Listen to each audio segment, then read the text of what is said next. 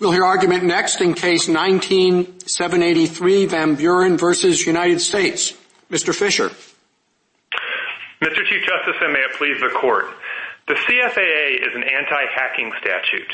It prohibits obtaining information from a computer without authorization. And to ensure comprehensive coverage, the statute also prohibits, quote, exceeding authorized access. As Judge Kozinski put it, this ensures that the statute covers not just outside, but also inside hackers. In this case, however, the government seeks to transform the supplemental prong of the CFAA into an entirely different prohibition. In the government's view, this prong covers obtaining any information via computer that the accessor is not entitled, quote, under the circumstances, unquote, to obtain. It is no overstatement to say that this construction would brand most Americans criminals on a daily basis. The scenarios are practically limitless, but a few examples will suffice. Imagine a secretary whose employee handbook says that her email or Zoom account may be used only for business purposes. Or consider a person using a dating website where users may not include false information on their profiles to obtain information about potential mates. Or think of a law student who has issued a login credentials for Westlaw or Lexis for educational use only.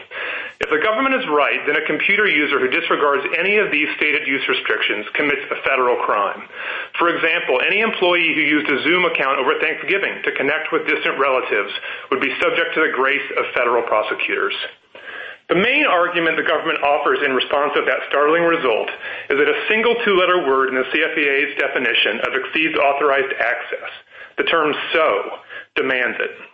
But that word requires no such thing. The word simply clarifies that the user must be prohibited from obtaining the information merely via computer. It relieves the government of having to negate every possible alternative means by which the defendant might permissibly have obtained the information at issue. But that is all the word does. It does not transform the CFAA into a sweeping internet police mandate. The court should reverse. Uh, and I'm happy to take questions. Uh, Mr. Fisher, um, in Musacchio versus United States, this is what we said. That statute provides two ways of committing the crime of improperly accessing a protected computer, obtaining access without authorization, and obtaining access with authorization, but then using that access uh, improperly. You didn't mention that case in your opening brief. The government relied on it. You didn't mention it in your reply brief. I wonder what your answer to that quote is. Um, Mr. Chief Justice, my understanding in that case was the court was simply uh, giving a thumbnail summary of how the statute works. Of course, the question presented here was not presented there. And in fact, not even the exceeds authorized access prong was at issue there in the conspiracy issue the court reached. I understood what the court to be doing in that summary simply to be using the word improperly as a shorthand for whatever it is that the exceeds authorized access prong prohibits, and then moving and moving right along. Well, but that's uh, not what it, that's not what it says. It says, and this seems to me to go to the point at issue here, that the second way you can violate it is by obtaining access with authorization, but then using that access improperly. It does. Well, Mr. Chief. Go ahead. I'm sorry. Um, I think my answer would simply be just to look at the words of the statute. And I think the definition of exceeds authorized access doesn't talk about improper use. It talks about obtaining information that the accessor is not entitled so to obtain. And as we've explained in our papers, we think the definition of that term leaves out improper purposes because we know Congress, in fact, had those words in the very original um, provision of the statute, and they took them out in 1986. And we know from other enactments that we've cited, for example, at page 19 of our blue brief, that when Congress wants to criminalize or otherwise prohibit improper use or unauthorized purposes, it does so expressly. Just to make sure I have your interpretation correct, if a bank has a uh, policy barring employees from accessing Facebook, Uh, an employee exceeds her authorized access and would be covered uh, uh, if she goes on to Facebook, but it wouldn't be a violation if she used that access to look up customers' social security numbers and sell them to a third party, right? I'm not sure I follow, Mr. Chief Justice. I think my position is that it would not violate the CFAA for the employee to go on Facebook. Um, if you're asking me about the Social Security numbers, for example, it would depend on whether the employee actually had access to that information. As we explained in our brief, if that employee has to use certain login credentials uh, that of somebody else's, for example, to get that information, that would not that would that would be a violation of the statute. Thank you. Uh, Justice Thomas? Uh, thank you, Mr. Chief Justice. Uh, Mr. Fisher, you gave uh, a brief list of parade of horribles. Um, in CA-11, this has been the rule for a while. Has there been, can you give us some actual examples of that happening, someone getting, violating this provision because of accessing Zoom or something like that, or Facebook? Justice Thomas, not in the 11th Circuit, but the papers discuss, for example, the Drew case out of the 9th Circuit, which was before the 9th Circuit uh, uh, issued the Nosal decision where somebody was prosecuted for misusing MySpace. There's a case involving Ticketmaster that we cite in the brief. Um, but more generally, Justice Thomas, I'd also point you to two other things. Uh, one is, remember, that the language of the statute has its own deterrent effect. And so for people who use the Internet every day, uh, they have to be aware of the criminal law, both on the criminal side and, remember, this statute has a civil component.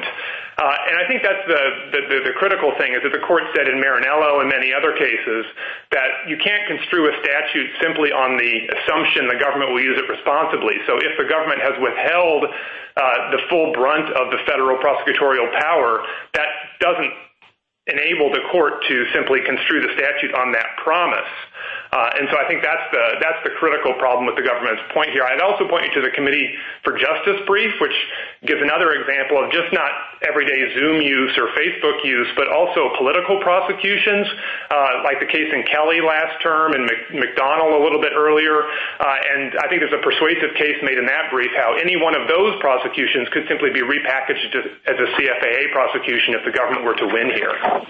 So you seem to be making a point that, well, if you don't have uh, the authority to access a certain area, for example, you you have a level A clearance, but you access information that is at a level B or something, that that that would be, uh, certainly would exceed authorization.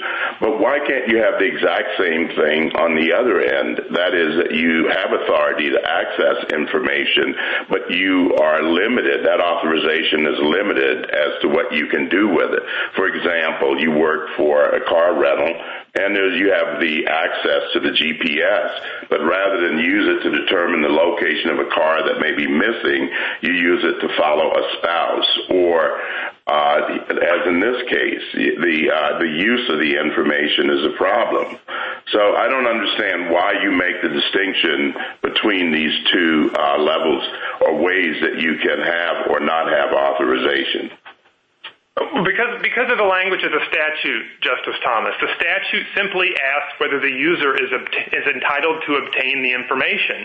And to use your car rental example, the user there is entitled to obtain that GPS information. Now, it may be a breach of company policy. It may be, in the case of the stalking example uh, that the government gives in its brief like that, it may be a different crime. Um, but the question in front of you here is whether it violates the CFAA as enacted and existing right now. Justice Breyer? Um, the argument uh, on the legislative history I'm interested in, because there was an uh, earlier statute which did say pretty clearly uh, it's a crime to use your access for purposes to which such authorization does not extend. And then that was changed to the present language, but at that time, um, the history says they didn't mean to make a substantive change. So what do you respond to that? Uh, well, two things, Justice Breyer. Remember, first of all, that that original provision of the statute was exceedingly narrow. It applied just to certain federal employees and certain information. When Congress changed that law two years later in 1986, uh, you're right that in one part of the committee report, it talked about simply clarifying um, the statute. But in the other part of the committee report, dealing with exactly the same words, with what uh, Congress said is that they had removed one of the murkier grounds for liability and refocused the statute on its principal object. And so you have those cross-cutting pieces of legislative history. And even the government, I would stress, does not argue that all that amendment did is clarify. The government says that that amendment actually dramatically expanded the statute to go even beyond improper purposes to a violation of any stated use restriction. So nobody here is arguing that the statute didn't change in 1986. It's just a question of whether it expanded dramatically uh, or took away that uh, purpose language. And I think just as far as the other thing I would stress about the legislative history is, because this is a criminal case, we think it's improper, if not, uh, at the very least, uh, very dangerous to rely on legislative history to resolve ambiguity. Uh, instead, what you should look to are things like the rule of lenity and the principle last term in Kelly and in Marinello, where the court has always resisted construing ambiguity in federal criminal statutes to vastly enlarge the sweep of criminal liability. Thank you. Justice Alito? Uh, Mr. Fisher, in this case, we've received amicus briefs from a number of organizations and individuals who are very concerned about what your interpretation would mean for personal privacy. Uh, there are many government employees who are given access to all sorts of highly personal information for use in performing their jobs. But if they use that for personal purposes, to make money, protect or carry out criminal activity, to harass people they don't like, they can do enormous damage. And the same thing for people who work for private entities. Think of the person in the fraud detection section of a bank uh, who has access to credit card numbers and uses that information uh, to sell uh, for a personal profit.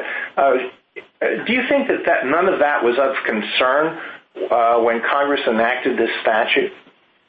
Uh, Justice Alito, with due respect, I do not think it was. Uh, what Congress was concerned about was computer hacking, and that's up and down the legislative history, this new problem of hacking. And I think that the two things I would add to that, because I understand the concern, and there are um, powerful briefs uh, about the policy question you raise, and it's possible Congress may want to step in and regulate that and even criminalize it to some effect. But the question is, what does the statute you have in front of you right now do? And the problem with the government's view, or those or those amicus briefs, is there's no way to reach the federal the government employee or the or the financial employee that you're imagining without also reaching every other ordinary employee who violates an employee handbook. Every student who violates the course. Uh, yeah, let me ask you about that. Um, because uh, you uh, rely heavily on former Judge Kozinski's parade of horribles. But in doing that, you read the provisions of this uh, section very, very broadly. Uh, take the example of the person who puts who lies about weight on a dating website. How would that be a violation of this statute? Well, under the government's theory, Uh, it's a violation to use a website in violation of the terms of service. I think the government... Uh, well, but the statute says obtain information, obtain or alter information. How is that person obtaining or altering information? I think typically when you... In information. No, it's not the entering of the false information, Justice Alito. It's it's been obtaining information on a dating website, for example, about a potential mate. So you are obtaining information from the website through a profile that is false. And that violates the terms of service of that website. And it falls squarely within the government's theory because you've obtained that, you've gotten on that uh, website with authorization, with your login credentials, because you're a single person and not married, etc. And you have obtained information in violation of uh, the stated use restrictions on that website. So I don't see how the government gets out of that hypothetical. All right, thank you. Justice Sotomayor? Counsel, um, I very much understand the concerns of my colleagues about the amicus briefs of illegal conduct that this would not cover. including the one at issue here, your client, the local police officer, not your client, I'm sorry, yes, your client, a local police officer who paid for information he got from a federal computer system uh, for personal reasons. Um, but the fact that there isn't this federal crime doesn't mean this conduct isn't prosecuted in other ways, does it? No. Um, for example, my client in this case was prosecuted also under a separate count that's pending on remand. Uh, and as I said in our reply brief, other types of misconduct the government talks about, like the stalking example or like uh, misobtaining health information, misuse of uh, trade secrets, all of those things can be prosecuted under different federal statutes. And if Congress decided it could enact the proposal the Department of Justice has given it a couple times over the last several years to expand the CFAA in certain limited respects. But as I was trying to say earlier, Justice Sotomayor, the core of the problem is there is no foothold in the statute to inch the statute forward to cover the conduct in this case without also covering all kinds of other violations of purpose-based restrictions that could appear in terms of service contracts, employee handbooks, course syllabuses, syllabi at universities, uh, or even oral dictates. So just go back to the facts of this case and imagine Mr. Van Buren's supervisor had told him, please don't do any license plate searches this evening until you've finished your paperwork. Or tomorrow when you're out on patrol. Counsel, are there targeted changes that could be made to limit the reach of this statute to exactly the fears that I think one of my colleagues expressed of the kind of conduct that we would think of as uh, subjecting someone to punishment?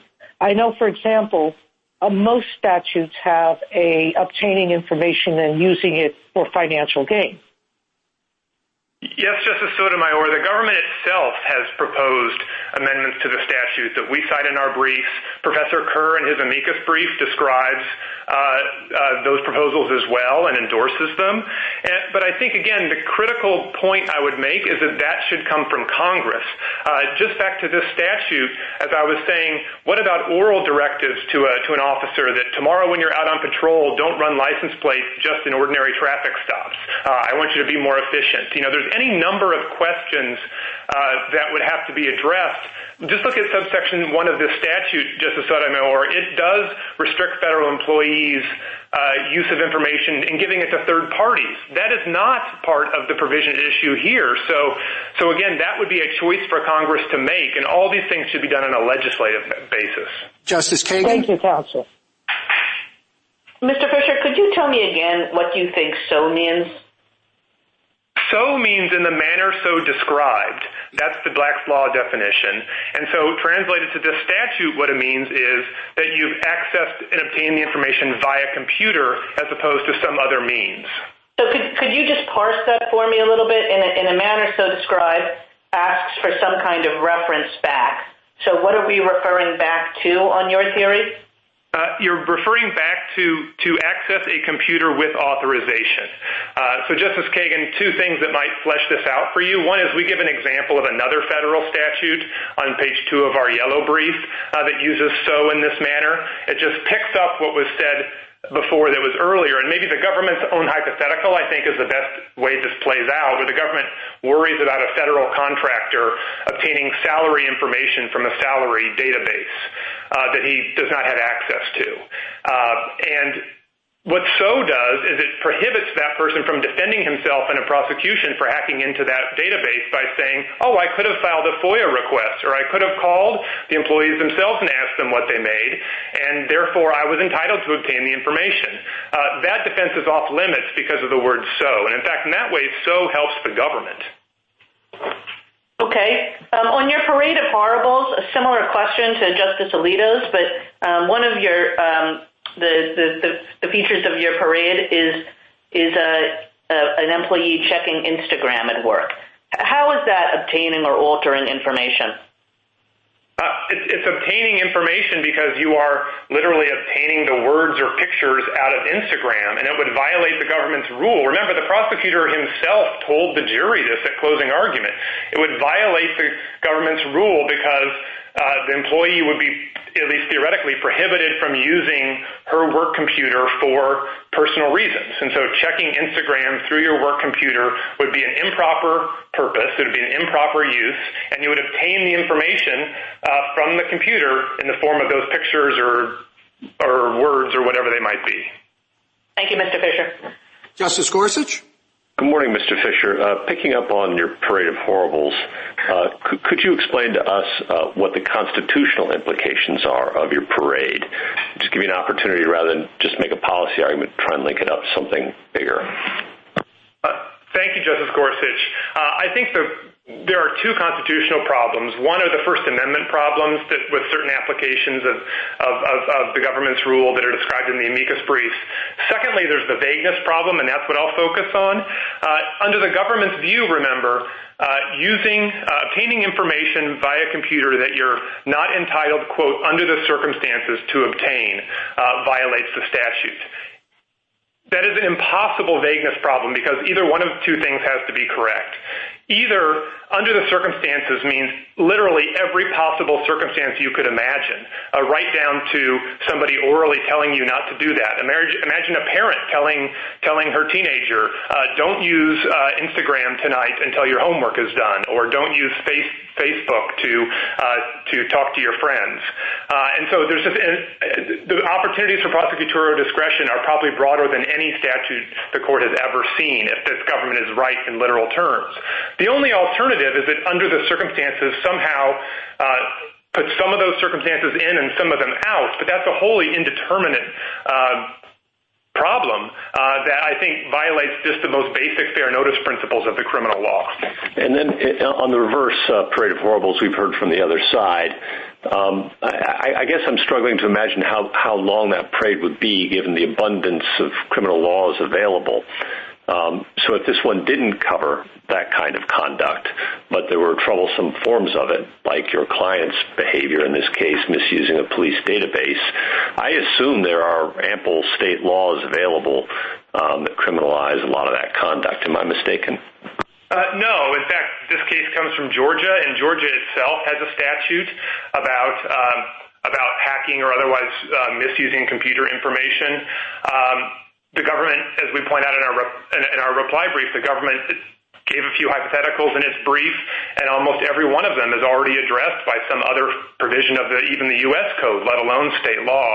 And and even, remember, my client himself has already lost his job and has other forms of uh punishment uh that have already been brought to bear. So if Congress decides somehow that is not enough and it wants the CFAA to also be available in situations like this, it could amend the statute. But uh but I don't think there's anything like or a comparable problem on the other side in terms of the sort of breadth issue in front of the court. Justice Kavanaugh? Uh, thank you, Mr. Chief Justice, and uh, good afternoon, Mr. Fisher. Picking up on Justice Gorsuch's uh, question there at the end and following up on questions from earlier, one of the concerns, I suppose, is government employees or financial company employees or health care company employees who have access to very sensitive personal information and then disclose it. And I'd appreciate if you could give us a sense of the federal statutes that you think would cover uh, such such disclosures, if any. I take your reference to state statutes, but are there any federal statutes that you want to identify that would cover that kind of situation? Uh, sure. I think I'd start with page 19 of our blue brief, Justice Kavanaugh, uh, where we cite a federal statute that prohibits obtaining classified information uh, and using it for an unauthorized purpose. So that's one very important statute. We cite a couple of others involving Social Security Administration information. There's also the trade secrets statute that was passed in 1996. Again, this circles back to Justice Breyer's question, but remember that was passed right alongside amendments to the CFAA, and so when Congress wanted to criminalize an improper purpose, uh, it knew exactly how to do so, and it did so with respect to trade secrets. Uh, so I think those are the ones that I would highlight. The government, of course, in this case, also tried to use the wire fraud statute, and that may be available in some situations as well. Uh, so I think you have, for the most part, already fairly comprehensive coverage. Uh, and as I said, I'll just say it one more time. Sorry to interrupt, uh, Mr. Fisher. On the 1984 version of the statute likely would have covered this kind of activity. Why do you think Congress would have narrowed it in 1986 when uh, they were still concerned about this kind of activity? I get your textual point, but I'm just trying to figure out why Congress would have narrowed it in that sense. Well, for two reasons, I think, Justice Kavanaugh. Uh one is, remember, it actually would not have covered this case in 1984 because that statute dealt only with federal employees and certain particular kinds of information. Yeah, this kind of activity. I take your point. The answer is that when Congress expanded the statute eventually to cover all computers, basically, in the United States, it also did at the same time remove that murky ground of liability because it was not, as Congress said in the report, uh, the core of the statutory problem. Yeah, no, that's, uh, I take your point, and I meant to say this kind of activity, right, not this case, but and in a different context. I take your point about the kind of computers covered. Why wouldn't a mens rea requirement solve your problems if the court were to read intentionally to require knowledge of the law, not just the facts? Well, I think the most the mens rea requirement could require would be knowledge that you are violating a use restriction. And well, what if we read it, let me just challenge your premise, what if we read it to avoid the concerns to require knowledge of the law as we do with statutes that use the term willfully, for example? I think even there, Justice Kavanaugh, uh, it would just be such a remarkably broad statute, Uh, and then um, you'd have the problem of people who use Westlaw for personal reasons, they use their work computers for personal reasons, uh, they use any number of other websites, uh, as I was describing, and are told on a daily basis by supervisors and parents and all kinds of other people, don't use the computer for this. Thank you, counsel. Justice Barrett? Good afternoon, Mr. Fisher. We've been focusing on the exceeds authorized access prong, you know, which is the prong that mattered for Mr. Van Buren, but I want to ask you how that prong relates to the other prong, the access as a computer without authorization prohibition. Let's imagine that Van Buren faced a very firm departmental policy that said he could not use the computer itself for any personal purpose, and he gets into the computer and does what he did here and looks up license plates for a personal use. Has he violated the earlier prong, the access as a computer without authorization prong? I think probably not, Justice Barrett. I think the question you're asking raises the question described in some of the amicus briefs about whether the without authorization prong covers just code-based restrictions or other kinds of directives, and I think the best evidence I can give you that it covers just code-based restrictions is subsection 6 uh, at the top of uh, 3A of the government's appendix. Well, let me interrupt you for one second, Mr. Fisher, because I'm actually getting, I think, at a different point, perhaps inartfully. It seems to me that the way that you're reading the statute views authorization as an on-off switch. You know, either you're authorized to use a computer or you're not. Either you're authorized to get into a particular database or get a piece of information or you're not. So here Van Buren could get the license plates, and it didn't matter if he was getting them for a reason that he was not supposed to get them for. So it seems to me that you are looking at authorization in a bright gates-up or gates-down kind of way, whereas the government is looking at scope of authorization as included. So, for example, my babysitter might have a key to my car so she can pick up my kids from school, but then she uses the car to go run some personal errands. She's exceeded the scope of her authority, and I guess what I'm trying to get at is why should we understand entitlement or authorization to be just an on-off switch and not to have a scope component? Well, I think for two reasons. One is that the statute itself doesn't have a scope uh, component or a purpose component or anything like that. It simply asks whether the person, uh, now I'm back to our prong, was entitled to obtain the information. And the answer here is yes, he was. But doesn't the idea of entitlement or authorization itself have a scope component? You know, that's what we would think of in, you know, an agent's authority uh, that the principal has given him, for example. It can sometimes, Justice Barrett. I don't disagree with that. And so, but the question is whether it necessarily does. We don't think it's a statutory construction matter. It necessarily does. And when you compare this to other statutes that do carve out improper purpose, we think that's evidence that Congress didn't uh didn't think this was one of those kinds of statutes. Uh and so and so I think that's the other the other piece of it is to compare back again to the prong that you started with, which is the without authorization prong.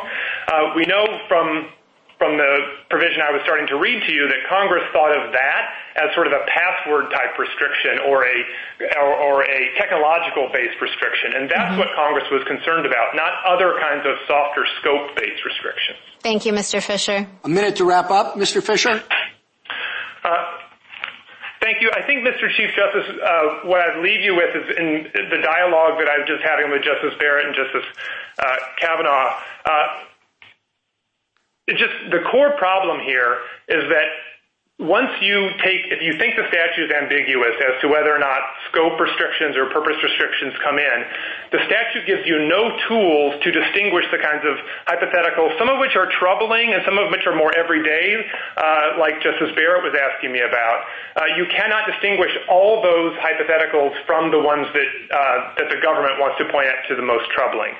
So you have this cascade of contract-based restrictions, employee handbook restrictions, course syllabus restrictions, oral restrictions, all the other things that could directly uh, restrict the scope of use in a way that even as Justice Kavanaugh imagines, if the reader knew, if the user knew that that violated the statute, and that would be just the vast sweeping criminal law that would bring the over-criminalization uh, concerns this court has had over the last several years really home to roost in just one single statute. And so we urge you not to go that far in this case.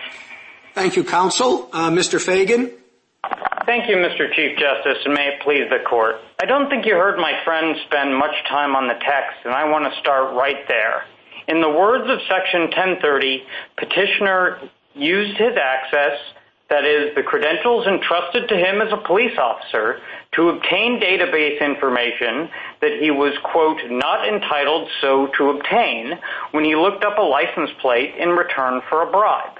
Such serious breaches of trust by insiders are precisely what the statutory language is designed to cover.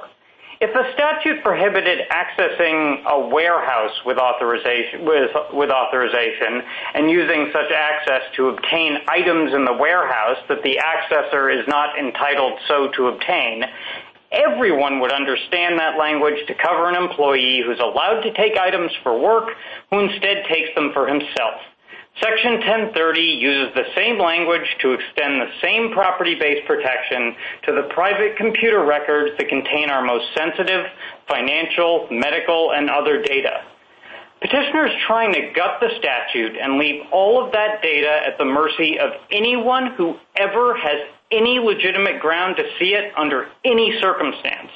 But in doing that, he fails to give effect to every word of the statute, as his answer to Justice Kagan showed, and he ignores its clear history and design, as his answer to Justice Breyer showed.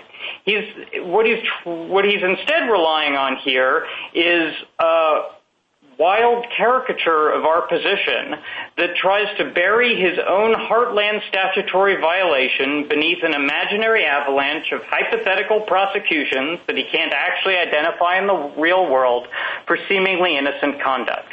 But those invented cases would implicate textual limits, such as the need for an authorization-based system and use of the access to reach otherwise inaccessible data that his own conduct clearly satisfies.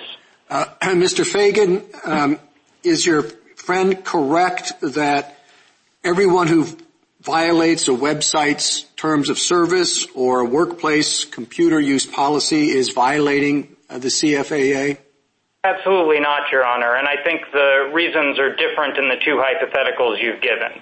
Uh, first of all, on the public website, that is not a system that requires authorization. It's not one that uses required credentials that reflect some specific individualized consideration. Okay, then limit my question to any computer system where you have to you know, log on. Uh, uh, so, Your Honor, I don't think all systems that require you to log in uh, would be authorization-based systems because what Congress was driving at here are... All right, well then every every system that has a password. No, Your Honor, and uh, let me explain why. Uh, what Congress was aiming at here were people who were specifically trusted, people akin to employees, the kind of person you uh, that has actually been specifically considered and individually authorized. I don't think we'd say that about... Uh, uh, well, well, you just talked about what Congress was aiming at. I'm concerned with the text of the statute. Sure, Your Honor. I think this this text, uh, our reading of the text is consistent. Uh, our reading of the word authorization, to me, require individualized consideration. It makes sense in this context. It's consistent with the court's decision in Washington County and the dictionary definitions cited in pages 37 to 38 of our brief. And I think uh, it makes sense as just a matter of plain English. I don't think you'd um, say that uh, a system, that uh, the Museum of National African American History and Culture required authorization to enter when you had a sign-up sheet and anybody from the public could come in. They just had to register for a particular time. Services like Facebook and Hotmail that will give accounts to anybody who has a pulse and even people who don't because they don't really check, those aren't authorization-based systems. And I think that narrow meaning makes a great deal of sense in the statute, and it takes care of like, nearly his entire... Well, I don't understand your example of the museum. I mean, if the guard says, it would be natural to say, are you authorized to enter at this time? I don't I know. I don't understand your focus on authorization as a limiting term. Well, Your Honor, I think authorization clearly, as the court used it in Washington County and as various dictionaries use it, refers to some level of um, consideration and affirmative thought-out permission. And the question Thank you, counsel. Uh, Justice Thomas? Uh, thank you, Mr. Chief Justice. Um, Mr. Feigin, I'd like you to uh, uh, respond to Mr. Fisher's argument about the rule of lenity. Uh, he seems to think that even if this is a toss-up or it looks like a toss-up, we should rely on that since this is a criminal statute. What's your response to that? I have two, Your Honor. Um, number one, and I'm happy to get into this, uh, I don't think this is a grievously ambiguous statute or even an ambiguous one. I think it clearly supports us and his reading is textually insupportable. Um, and I'll get back to that in a second, but the second thing I'd say is if the court does think the rule of lenity ought to apply here, I think the better place to apply it is on words like authorization, as I was just discussing with the Chief Justice, or the word use, which I think really has to require that the access is instrumental to obtaining data that the user that would otherwise be inaccessible. Um, If you'd like, I can drill down on that textual point. That's good enough. I'd like I'd like to go to something slightly different.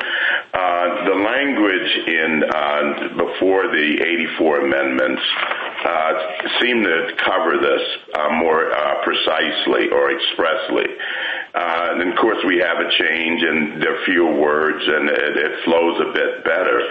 But would you work through, would you explain, your, without getting too much in the legislative history, the change in language and why you think it uh, actually expands its coverage as opposed to compressing it, uh, as Mr. Fisher seems to think?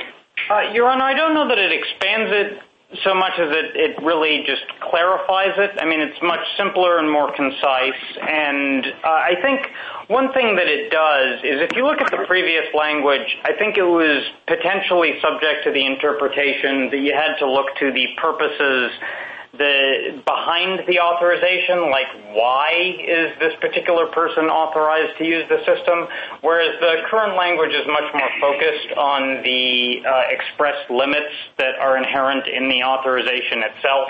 And I think it really clarifies that point Um, and doesn't invite any further inquiry. And, Your Honor, I know the question was made without reference to legislative history, but I think the legislative history is quite clear uh, on this particular point. Thank you. Justice Breyer? Well, I take it that uh, if I go to my PC, uh, there are, seems to me, dozens and dozens and dozens of sites where they say you may enter this site and use the information here if you agree to the following terms of access. And then you have a big list in small print that goes on for quite a long ways. It's pages. Now, I take it that would be covered. And the terms of access would be what's permitted and what isn't, authorized and not. Correct? No, Your Honor. No? Why um, not? Authorization in this statute has a meaning of being granted specific individualized permission. I'm not granted that when they say in this piece of paper, uh, or not on this piece of paper, it says in the thing, um, you here are the terms of access. You can use whatever we're giving on this site for the following purposes, but not for the other purposes. Now, that isn't covered? No, Your Honor. No more so than I think you would think that uh, you've been specifically authorized to enter if you walk into a building and there's a sign signpost on the outside about uh, some things you're not supposed to do in a building. The word authorization under the dictionary definitions, as this court made clear in Washington County, requires some kind of individualized permission. So if your employer tells you, Mr. Jones, you work for me. Here is a PC. You will get all kinds of emails in this PC. You are never to use this email for a personal purpose. And then he does, uses it for personal purposes. That doesn't violate the statute? Uh, so, Your Honor, this gets at a second limiting feature of the statute. So let's assume it's an employee who has satisfied the definition of authorization. He's been specifically individually authorized to use the computer. Uh, I don't think uh, the word use necessarily requires that the user do something the user couldn't otherwise do. And I think there's two reasons for that in this statute. First, the statute refers separately to accessing the computer and using the access, which shows that using the access has a further narrowing function. And second, the user has to use the access, Uh, not just the computer itself. So if uh, you decide to send an email to your friend about when you're going to have lunch together, I mean, that's something you could do from your phone. There's nothing special about using the access. I'd point you back to the warehouse example I gave in my uh, introductory remarks that just substitutes the word warehouse for computer and items for information. I don't think we'd have any trouble really understanding these distinctions, that that's a statute that's aimed at insiders who are people trusted to get into the warehouse who uh, do obtain the items in ways that they're not supposed to obtain. And I don't think uh, we'd think it would be covering these these other kinds of scenarios. If I were to tell you that if I were to talk about a statute where somebody steps on a ladder and uses such step to retrieve an item, you'd think it was an item that the person couldn't get without stepping on the ladder and using the ladder, not an item that was easily reachable uh, from the ground. Justice Alito? I find this a very difficult case to decide based on the briefs that we've received. Um, in response to the concerns about Uh, the effect on personal uh, privacy uh, of adopting Mr. Fisher's recommended interpretation, he says don't worry about that because there are other statutes that cover it, but I don't really know what those statutes are in many of those instances. And on your side, with respect to the argument that adopting your interpretation would criminalize all sorts of activity that people regard as largely innocuous, uh, you suggest that there are limiting instructions, but uh, limiting interpretations, but I don't know exactly what they are. And it would really be helpful to see them in writing. So what exactly is authorization? What exactly does it mean to obtain or alter information? What is this statute talking about when it speaks of information in the computer? Uh, uh, all information that somebody obtains on the web is in the computer in a sense. I have a feeling that's not what Congress was thinking about when it adopted this. Uh, so I don't really know what to do with, Uh, I don't really understand the potential scope of this statute without having an idea about exactly what all of those terms mean. What help can you give us on that? Is this something that would be helpful to have specific briefing on the meaning of all these terms? Well, Your Honor, I actually think the answer to that is no, and the problem you're facing is because of the way Petitioner has teed up the case for you. Petitioner is Um, focusing on only one very small bit of the language here, the entitled so language, and hinging his entire, uh, he's asking, then he's trotting out this parade of horribles and telling you the only way to avoid it is to interpret that language, which I think is quite clear, in his manner as a way that would get rid of all the privacy protection that the statute provides. There are all these other limitations that Your Honor has pointed to. I don't think this is the case in which we can brief them because he acknowledges that his own conduct satisfies them.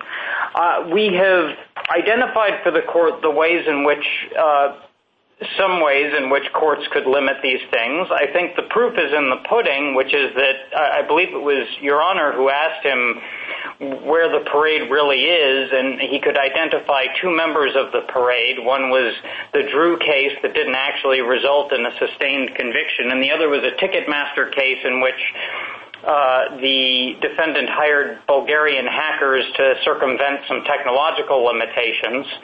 Uh, and I think that shows that everybody's understood this statute not to cover that kind of conduct and to cover the kind of conduct that's at issue here today. Justice Sotomayor? Hmm. Justice Sotomayor? I'm sorry, Mr. Um, Feigin.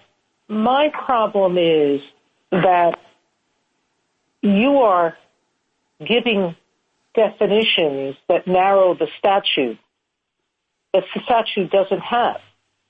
You're asking us to write definitions to narrow what it could otherwise be viewed as a very uh, broad statute and dangerously vague.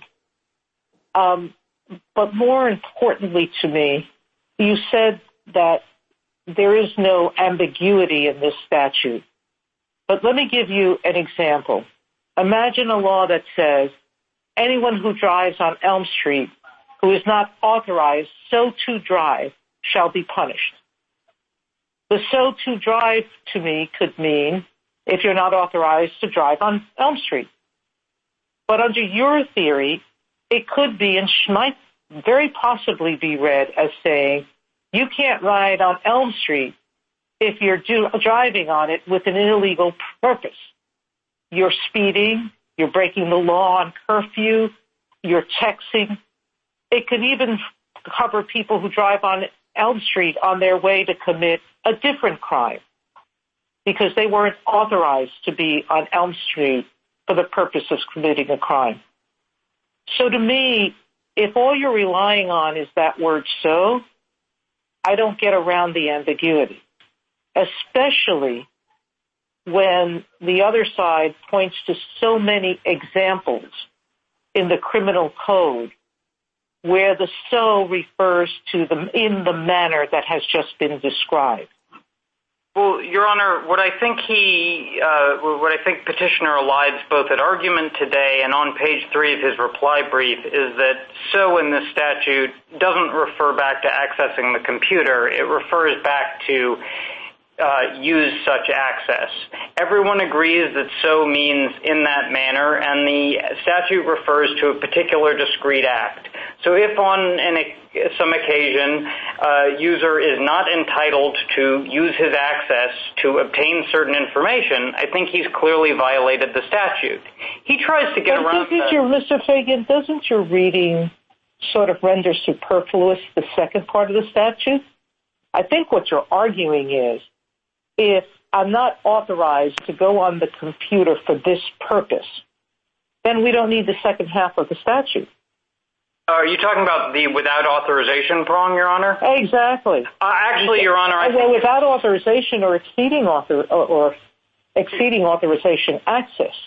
Sure. Your Honor, I actually think it's their reading that collapses the two prongs because if all Congress were concerned about were people who get information they're not supposed to obtain, it would have a simple one-prong statute that criminalizes accessing a computer and obtaining information that the accessor is not entitled to obtain.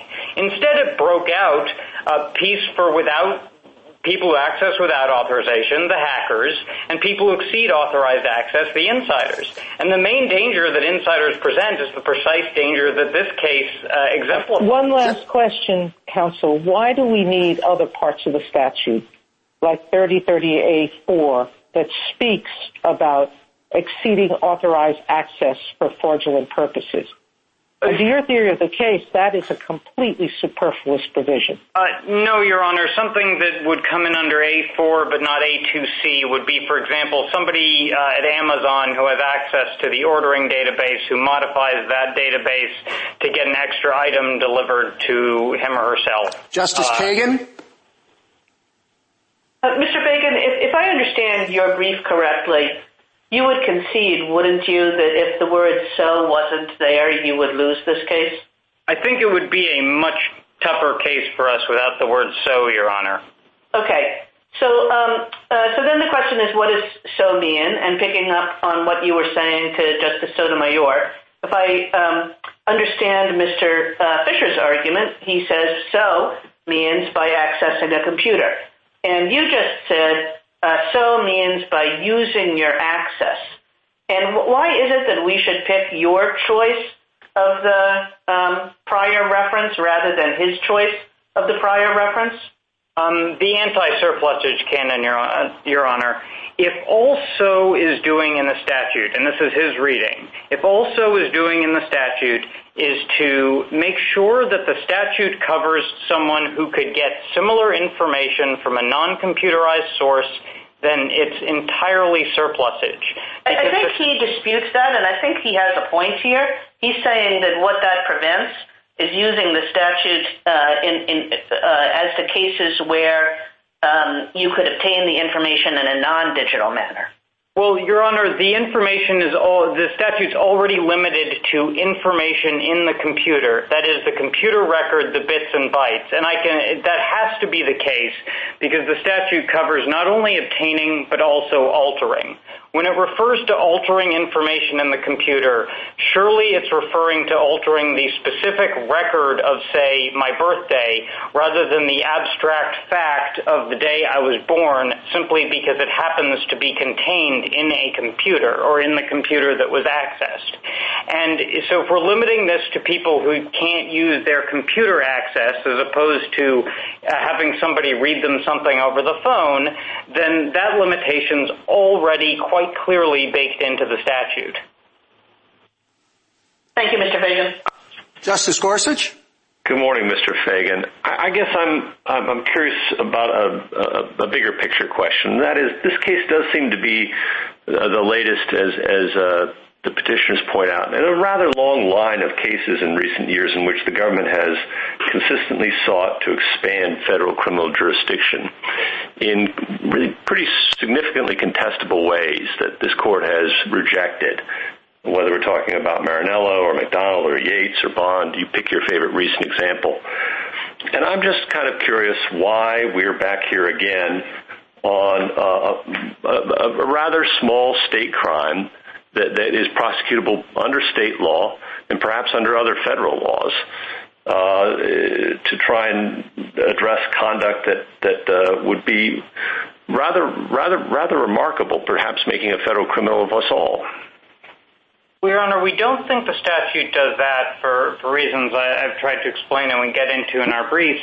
But we do think the statute is aimed at precisely this sort of thing. And I can give you several examples of... Uh, But I'm asking a bigger question, and that is, there's this pattern.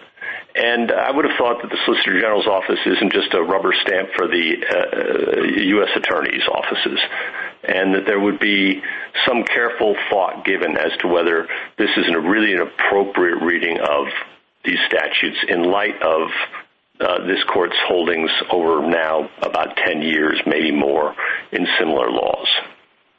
Your Honor, we do you think this is the correct reading of the specific narrow portion of the language that is at issue here. We do not think that every prosecution uh, that they're positing, or even every prosecution we've brought, let's take the Drew prosecution as an example, is one that would validly be brought under this statute. But the kind of misconduct we have here, where a police officer tips off a criminal about something, is exactly uh, the kind of Uh, misconduct that the statute was aimed at, because the police officer is abusing his trust and his access to uh, state and national databases, uh, which the petitioner here abused. Thank you, Mr. Feigin. Justice Kavanaugh. Thank you, Chief Justice, and good afternoon, Mr. Feigin. Just focus on the text a bit. I look at the text and think, access to a computer without authorization means someone who gets on a computer that they're not allowed to get on, and then exceeds authorized access and obtains information, I would think means uh, you're allowed onto the computer, but you go into a file uh, that you're not allowed to access.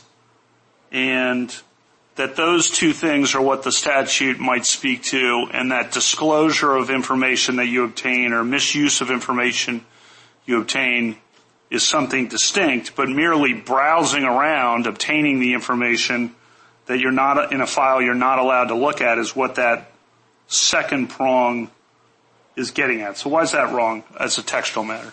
Well, uh, a couple of points, Your Honor. First, I don't think that's all the second, I don't think that's, if that's all the second prong covers, then basically that's just like saying, if we do brick and mortar analogy, that's just like saying you can't, it's a crime to go into the back office for an employee at a store, to go into the back office and take money out of the shoebox where we keep petty cash, because he's not allowed ever to get at the petty cash box. But he can take as much money as he wants for himself out of the cash register, because he's entitled to go into the cash register to make change. Um, So it's not just limited to files. We do think it goes to the limits of the authorization. The second point I would make, just to get back to the text here, Your Honor, is that uh, as I was trying to explain earlier to the Chief Justice, authorization has a meaning here.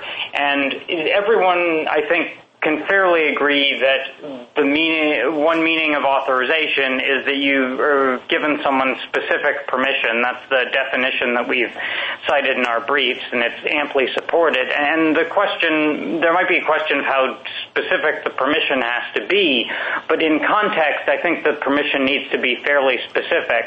So there are going to be a number of systems that aren't necessarily covered by either prong uh, directly. I'm uh, sorry to interrupt, but I want to get one more question. And I think you acknowledged to Justice Kagan that you would be in trouble here if the word so were deleted, and you relied on the surplusage canon. But uh, she pointed out that there is some meaning offered by petitioner to the word so.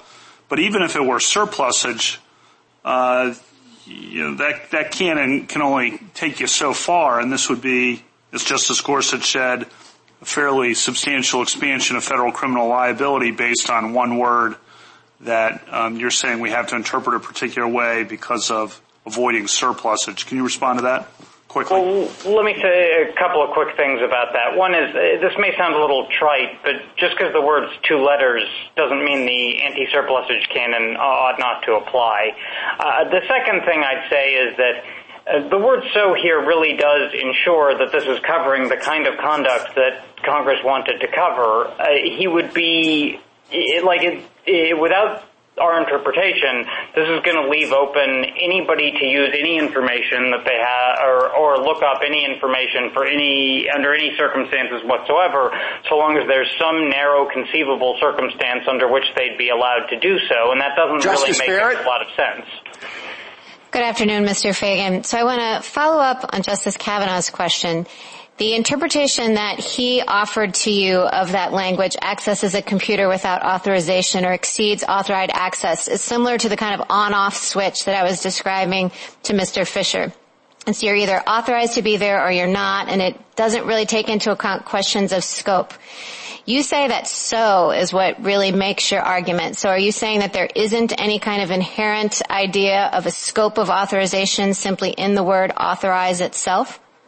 Uh there is inherent in the word authorize the scope of authorization, Your Honor. I think that is the access is the authorized access, and then you're using the access in a manner you're not you're not permitted so so to use it.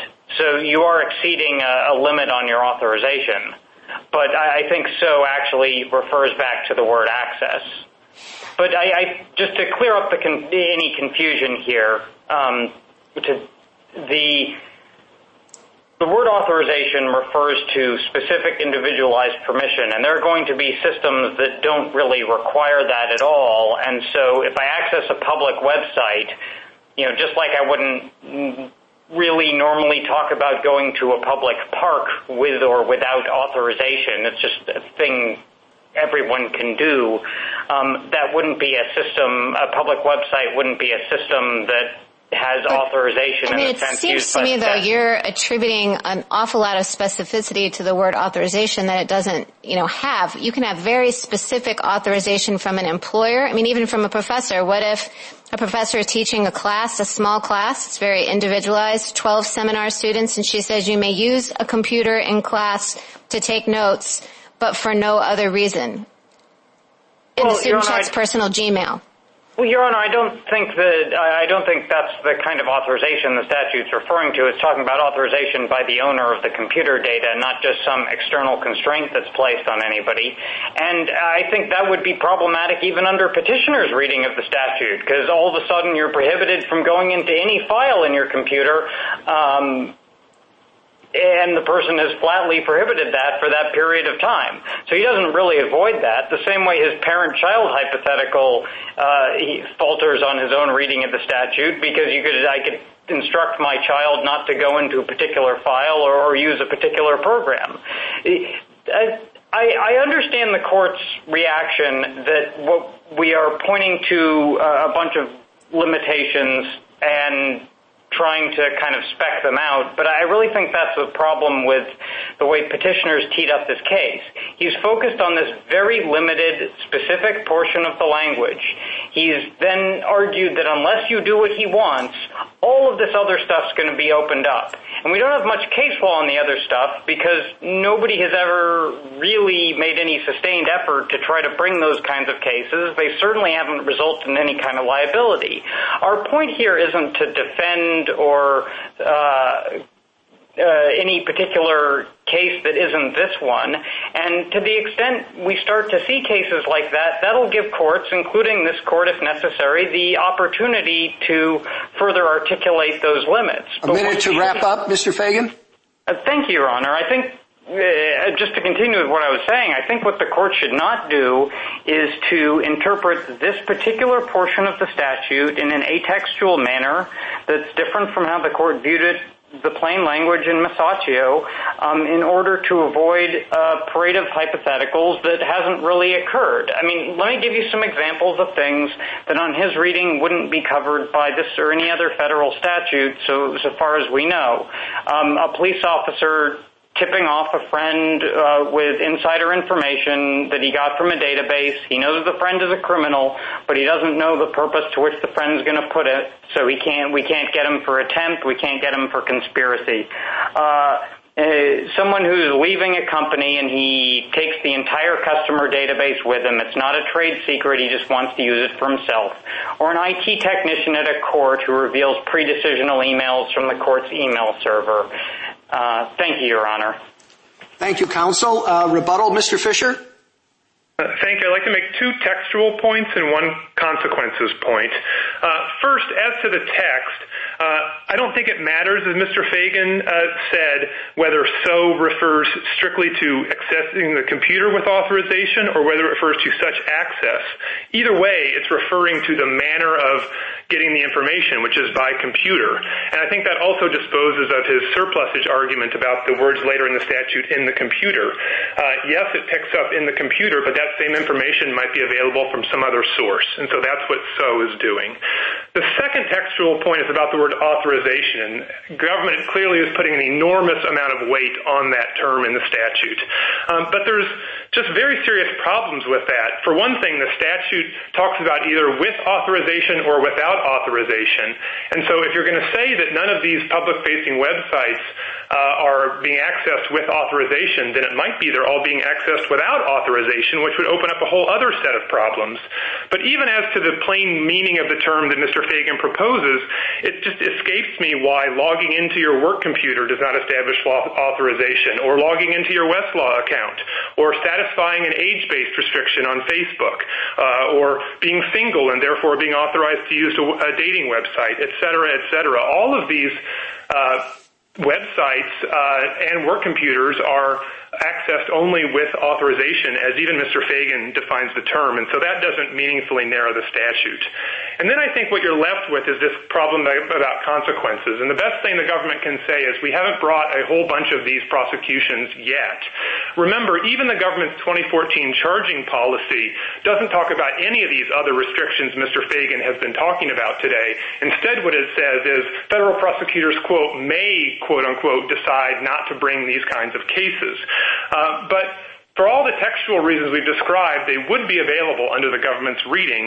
And then I think you're left with Justice Gorsuch's point, which is the court over and over again has had cases in recent years, and even further back, cases like Kozminski, where the government offers a reading of federal statute that would sweep in everyday conduct. And it's never been an answer to that kind of an argument to say, trust us, we won't bring those kinds of cases. Or even saying, uh, construe the statute Uh, the way we ask now, and if those problems arise in the future, then you can address them. What the court has done in every one of those cases is apply the traditional tools of construction to say any ambiguity in the statute must be construed narrowly uh, because of fair notice and other federalism and related principles. So for those reasons, we'd ask the court to reverse. Thank you, counsel. The case is submitted.